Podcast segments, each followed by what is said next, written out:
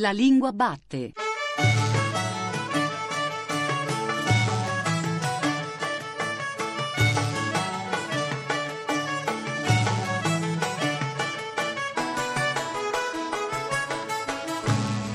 Buongiorno, buongiorno da un raffreddatissimo Giuseppe Antonelli e benvenute e benvenuti anche questa domenica alla Lingua Batte, il programma di Radio 3 tutto dedicato alla lingua italiana.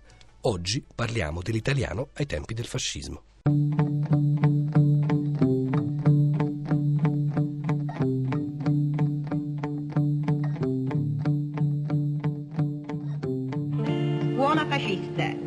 Suoi battenti con puntualità militaresca e in cui si entra come ad una festa perché le scienze più aride vi vengono insegnate dilettosamente, perché lo scolaro vi si sente oggetto delle paterne cure di un regime. Scuola fascista, dove il virile saluto di Roma si infiora di un limpido sorriso. Scuola fascista, dove l'anno si inizia sotto l'egida dell'emblema della patria, l'assioma di Mussolini, credere, obbedire, combattere e di Quella di Valeria Della Valle è una voce molto nota al pubblico radiofonico in generale e in particolare agli ascoltatori della lingua batte, docente di linguistica italiana alla Sapienza di Roma, responsabile scientifico dell'ultima edizione del dizionario Treccani. Valeria Della Valle è autrice di diversi studi sulla storia della lingua italiana. Insieme a Giovanni Adamo si è occupata e continua a occuparsi di parole nuove dei giornali. Da questa esperienza è nato, tra l'altro, nel 2008 il dizionario Treccani dei neologismi e insieme a Giuseppe Patota invece è autrice di una fortunatissima serie di manualetti divulgativi sulla lingua italiana, una serie che è cominciata nell'ormai lontano 1995 con il Salvalingua e prosegue tuttora. L'ultimo volume si intitola L'italiano in gioco, mille quiz per misurare la tua conoscenza della lingua. Tutti questi manualetti sono pubblicati da Sperling Kuffer. Oggi Valeria Della Valle è qui nostra graditissima ospite per parlare però di altro, non di un libro, ma di un documentario, Valeria, che si intitola Me ne frego, il fascismo e la lingua italiana, prodotto dall'Istituto Luce, la regia di Vanni Gandolfo e presentato all'ultimo Festival del Cinema di Venezia. Si dice proprio, si legge nei titoli di testa da un'idea di Valeria Della Valle. Allora, per cominciare, com'è nata questa idea? Dunque l'idea è nata dall'esperienza pratica che eh, mi è capitato di vivere per tanti anni, e cioè quella di eh, spiegare quasi ogni anno nel corso che eh, faccio, che facevo all'università, il periodo storico del fascismo dal punto di vista della lingua. E quando eh, spiegavo questo periodo con tutti eh, i fenomeni, con tutti gli avvenimenti che lo hanno caratterizzato, notavo che anche gli studenti già laureati che frequentano la specialistica eh, rimanevano interdetti come se io raccontassi loro qualcosa così di suggestivo, di eh, molto caratteristico, ma mh, che li lasciava davvero eh, spaesati di fronte a qualcosa di cui non avevano mai sentito parlare. Allora la mia riflessione è stata questa, forse l'unico modo per eh, spiegare loro e anche per mettere le nuove generazioni in contatto con quel momento storico e con quello che ha voluto dire nella eh, per la lingua italiana, forse eh, non è tanto obbligarli perché non ci riusciremmo a leggere dei saggi sull'argomento, ma a vedere le immagini che sono rimaste a documentare quel periodo, quel fenomeno, quel tentativo linguistico eh, attuato dal fascismo. Uno dei capisaldi della politica linguistica del fascismo fu la lotta al lei, al lei come pronome di cortesia. Ecco Valeria della Valle, perché tutta questa ostilità contro questo pronome ed era motivata storicamente, linguisticamente? No, storicamente, linguisticamente non era motivata. Fu una battaglia che eh, cominciò tra l'altro, eh, insomma, partì da alcuni giornalisti intellettuali eh, del tempo che dedicarono all'argomento molti articoli e eh, però fu eh, presa come, quasi come una battaglia personale da un gerarca che eh, da un certo momento in poi ha avuto molta importanza all'interno del del partito, cioè da Achille Starace, eh, quel lei che veniva considerato a torto come un pronome eh, straniero e quindi mh, mm, non, so, non, si sa perché lo si considerava di origine spagnola e eh, femmineo, quindi non adatto al eh, maschilismo imperante eh, durante il regime, ecco quel eh, pronome nacque già nel, insomma cominciò a essere usato accanto al tu e al voi, cominciò a essere usato a partire dal Cinquecento, solo come eh, eh, pronome eh, che serviva a eh, riferirsi alla signoria vostra.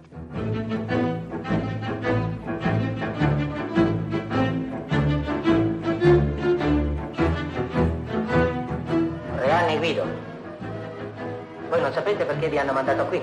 Signor no? Ma come a lei, a voi non hanno detto niente? Signor no?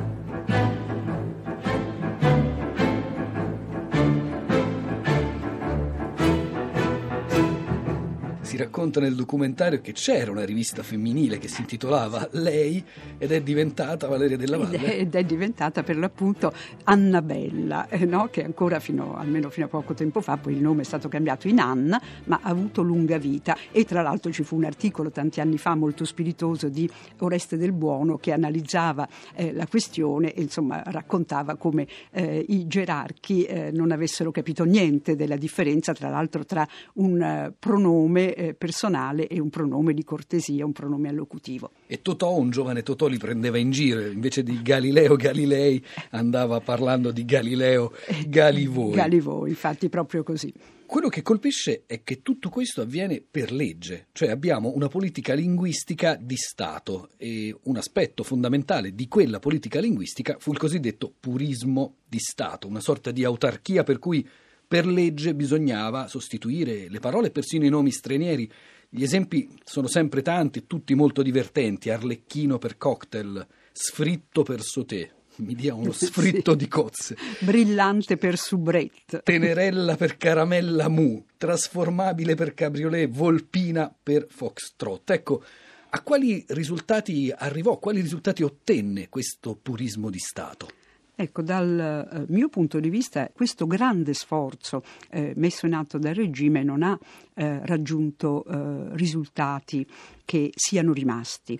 Quando eh, si citano tutti questi eh, tentativi, eh, i decreti, una lingua imposta per legge, eccetera, eccetera, alla fine eh, si deve guardare a che cosa è rimasto, ma della lingua di regime sono rimaste due parole, cioè due sostituzioni, ma sono due sostituzioni intelligenti, sono quelle eh, ideate o comunque promosse, eh, una soprattutto da Bruno Migliorini, e cioè eh, autista e regista in sostituzioni delle corrispondenti parole francesi. E, e ancora che cosa sono rimasti? Ma sono rimasti forse dei- degli slogan, dei motti che oggi usiamo ancora, che sono nella memoria degli italiani, eh, a volte usati sul serio e purtroppo, e a volte usati per scherzo, e quindi eh, credere, obbedire, combattere, eh, oppure eh, i colli fatali, o ancora il famoso bagnasciuga, oppure quello sprezzante eh, me ne frego che abbiamo scelto come titolo eh, del documentario.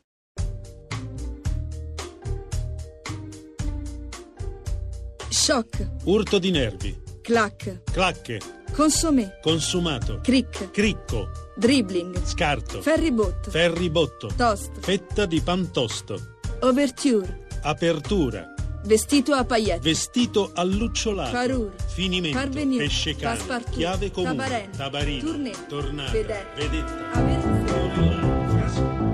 Come ricorda un altro linguista, Tullio De Mauro, in un libro che è una specie di autobiografia attraverso le parole, parole di giorni lontani, questo continuo a essere bombardati dagli slogan poteva produrre anche nella coscienza linguistica effetti strani. Racconta De Mauro che a forza di sentir per Benito Mussolini, ehi ehi, alala, si era convinto che per Benito fosse un participio passato e dunque ci fosse un verbo perbenire, io perbenisco, tu perbenisci. In effetti, Valeria della Valle, c'è un generale perbenismo linguistico difeso dal fascismo nella lingua italiana. Penso anche alla difesa, all'imposizione della italianità sulle minoranze e sui dialetti. Certo, questa forse addirittura direi che di tutti gli altri aspetti questa è stata eh, la parte più odiosa, perché quando si interviene mh, su aspetti linguistici che fanno parte della storia, della tradizione, delle origini eh, delle persone, degli individui, ecco che si va a toccare qualcosa di molto più sensibile, molto più diverso.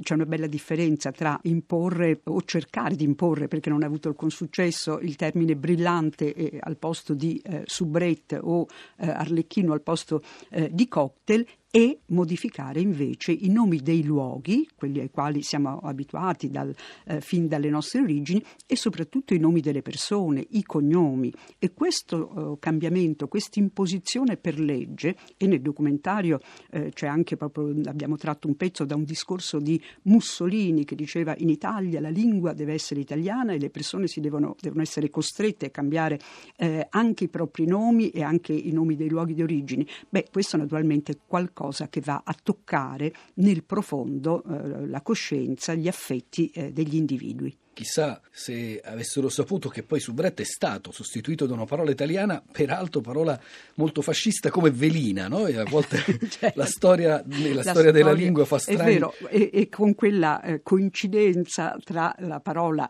velina, nel suo significato diciamo pure politico, e quella che oggi quasi tutti intendono per velina, però c'è un contatto diretto tra l'altro tra le due parole, cosa che tutti gli anni cerco di spiegare ai miei studenti, che ovviamente per l'età non possono sapere sapere che cos'erano le veline durante il fascismo. L'ultima domanda, Valeria Della Valle. Questo perbenismo linguistico, però, viene a volte ricordato, non dico con nostalgia, ma insomma come tutto sommato un atteggiamento che aveva in sé qualche cosa di buono. Allora, ha un senso oggi essere nostalgici di quando c'era egli? di quando c'era egli. Eh, dunque, allora, mm, no, non ha un senso, però è anche vero che a volte, in questo io sono anche indulgente, perché mi sono accorta che quando ho cercato di eh, raccontare eh, il contenuto del mm, documentario, molte persone, ancora prima di averlo visto, hanno reagito in questa maniera, hanno detto, ah, finalmente eh, si parlerà della purezza della lingua italiana che deve essere eh, difesa. Ora è vero che il documentario va in tutta un'altra direzione, però è anche vero che io rispetto eh, questo tipo di atteggiamento che è dettato non da ragioni eh, storiche, eh, linguistiche condivisibili, però è dettato in ogni caso anche da un atteggiamento di così eh, affetto spontaneo nei confronti della nostra lingua. Eh, allora, tornando alla domanda, eh, no, non è condivisibile anche per un motivo, perché la nostra lingua ha continuato a evolversi nel tempo, lo continuerà a fare e eh, non saranno certo leggi, eh, decreti, sanzioni, multe. Eh, durante il fascismo c'erano le multe contro chi avesse usato parole straniere nelle insegne o nelle eh, scritte nei negozi o nella stampa. Ecco, non sarà certo quello. Aggiungo una, una notazione che non è certo eh, da linguista, però posso ben immaginarmi, insomma, gli italiani di fronte a una multa eh, solo perché eh, usano una parola straniera, ma secondo me le parole straniere si moltiplicherebbero eh, immediatamente e del resto cito eh, Benedetto Croce che ovviamente usava il voi in quanto vissuto tutta la vita a, eh, a Napoli e quindi sappiamo che nel meridione questo è il pronome eh, normalmente usato, beh, quando durante il regime fu imposto eh, l'uso eh, del voi al posto del lei, beh, riscrisse eh, le proprie lettere sostituendo al voi meridionale e, del tutto legittimo eh, un lei che però eh, a questo punto rivendicava come pronome non imposto dal regime.